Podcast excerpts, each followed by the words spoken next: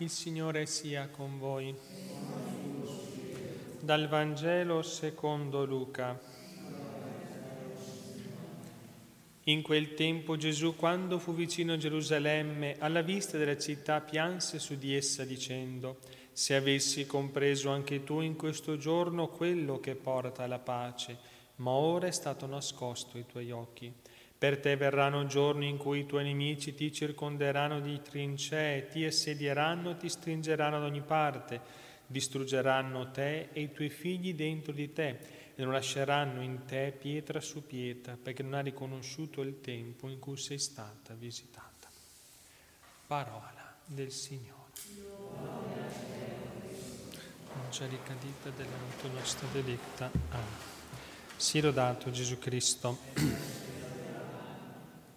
Abbiamo la memoria di dedicazione Basili Santi Pietro a Paolo, solo in momento posteriore rispetto al costituirsi delle grandi tradizioni liturgiche ci fu una festa della dedicazione di chiese, come già nella prima alleanza, Antico Testamento, si venne a costituire la festa della dedicazione e purificazione del Tempio dopo la vittoria dei Maccabei sulla Siria. Siamo nel 165 a.C., prima abbiamo scaltato l'inizio di questa epopea dei Maccabei. La prima festa di dedicazione di chiese cristiane, infatti, quella delle basiliche gerosolomitane, Gerusalemme, dei, del martirium e dell'anastasi, siamo al 335. Ma bisogna attendere l'undicesimo secolo per trovare menzione della festa di dedicazione della Basilica Teranense, quindi in Occidente, il 9 novembre, delle basiliche dedicate agli Apostoli Pietro e Paolo, il 18 novembre, quindi più avanti. Come anniversario della dedicazione del Tempio di Gerusalemme era giorno solenne presso gli ebrei, così i cristiani celebrano la consacrazione delle loro chiese. Ricordate, abbiamo fatto anche noi la festa di dedicazione di questo santuario. Tra questi luoghi sacri che gli apostoli di Cristo resero celebri e che i cristiani venerano, il primo fu sempre la confessione o tomba di San Pietro. Si dice che l'illustre principe degli apostoli fosse sepolto subito dopo la morte nel luogo stesso del martirio, sul colle Vaticano. San Paolo, decapitato le acque salvie, venne deposto lungo la via Ostiense, fuori le mura di Roma e precisamente ove ora sorge l'attuale grandiosa basilica in suo onore. Il più imperatore Costantino, dopo aver fatto costruire la prima chiesa laterana, ne fece fabbricare sette altre a Roma e un numero maggiore in Italia. La prima delle sette chiese romane, situate sul Colle Vaticano, fu dedicata a San Pietro.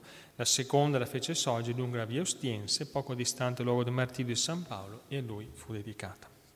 Dopo oltre undici secoli, L'antica Basilica Vaticana minacciava di cadere quando, sotto il pontificato di Giulio II 1506, fu riedificata secondo l'attuale grandioso disegno nuovamente consacrata da Papa Urbano VIII il 18 novembre del 1626.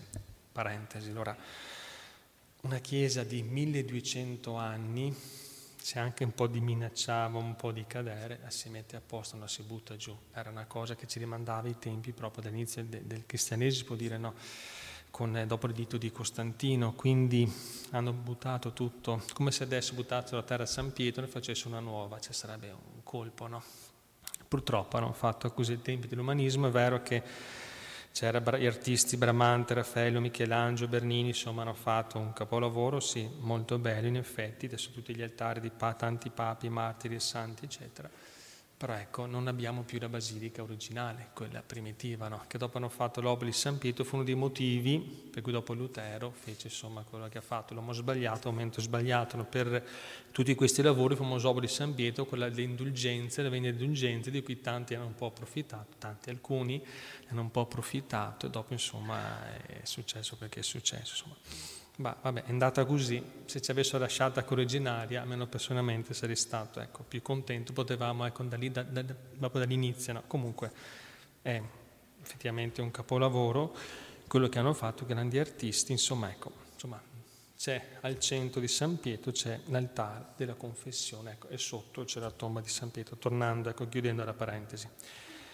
Basilica di San Paolo, quella meravigliosa, ecco, è stata distrutta da un incendio, purtroppo, nel 18 luglio 1823 e venne riedificata con nuovo splendore consacrato in grandissima pompa Pontefice Pio IX, 10 dicembre 1854, tra immenso di cardinali e vescovi, da tutto l'orbe cristiano a Roma per la proclamazione del dogma dell'Immacolata.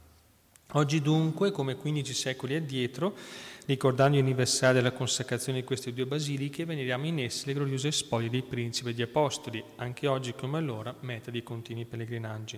La memoria della dedicazione delle basiliche di Santi Pietro e Paolo Apostoli, quindi una nuova occasione, la quarta nel corso dell'anno, per riflettere sulla figura e sull'opera dei due principi e degli apostoli e anche sul culto eccezionale tributato loro nei secoli. Giunti ormai al termine della loro vita, San Pietro e San Paolo furono indotti dalle circostanze a tentare un piccolo bilancio di ciò che il Signore aveva operato per mezzo di loro. E leggiamo. Scrivendo, dice San Pietro, a coloro che hanno ricevuto in sorte con la stessa, pre- stessa preziosa fede per la giustizia nostro Dio e Salvatore Gesù Cristo, credo giusto finché sono in questa tenda del corpo, di tenervi desti con le mie esortazioni, sapendo che presto dovrò lasciare questa mia tenda, come mi ha fatto intendere anche il Signore nostro Gesù Cristo. E procurerò che anche dopo la mia partenza voi abbiate ricordarvi di queste cose. Infatti, non per essere andati dietro a favole artificiosamente inventate, vi abbiamo fatto conoscere la potenza venuta del Signore nostro Gesù Cristo, ma perché siamo stati testimoni oculari della sua grandezza. Questa voce noi l'abbiamo udita discendere dal cielo mentre eravamo con lui sul suo santo monto, alludendo alla trasfigurazione. Siamo a seconda lettera di San Pietro, capitolo primo, versetti 13 e 18. Da parte sua, San Paolo confidava il suo vero figlio della fede, San Timoteo. Rendo grazie a colui che mi ha dato la forza, Cristo Gesù Signore nostro, perché mi ha giudicato di fiducia chiamandomi al ministero Così la grazia del Signore nostro ha sovrabbondato insieme alla fede e alla carità che è in Cristo Gesù.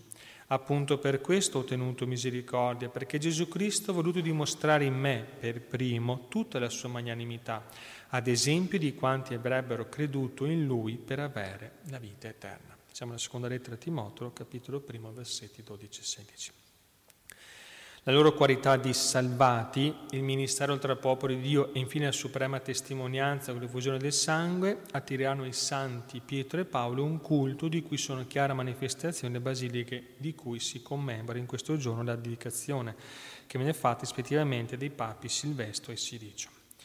Concludiamo con un estratto dei discorsi di San Leone Magno Papa riferito ai due apostoli Pietro e Paolo. Noi tutti, noi, scusate, noi, dice il Papa Salone Magno, di tutti i santi celebriamo con gioia la festa. Sono infatti un dono di Dio, un aiuto alla nostra debolezza, un esempio di virtù e un sostegno alla nostra fede. Però, se con ragione celebriamo tutti i santi Letizia, un'esultanza speciale sentiamola commemorare due apostoli Pietro e Paolo, perché fra tutte le membra privilegiate del corpo mistico essi hanno avuto da Dio una funzione davvero speciale. Essi sono quasi i due occhi di quel capo che è Cristo. Nei loro meriti e nelle loro virtù, che supera ogni capacità di espressione, noi non dobbiamo vedere nessuna diversità, nessuna distinzione perché l'elezione li ha resi pari, il lavoro apostolico li ha fatti simili e la morte li ha uniti nella stessa sorte. D'altra parte è la nostra esperienza, confermata dalla testimonianza dei nostri antenati, a farci credere fermamente che in tutti i travagli di questa vita saremo sempre aiutati, questo che ci interessa, ecco, da, particolarmente, saremo sempre aiutati dalle preghiere di questi due grandi protettori per conseguire la misericordia di Dio.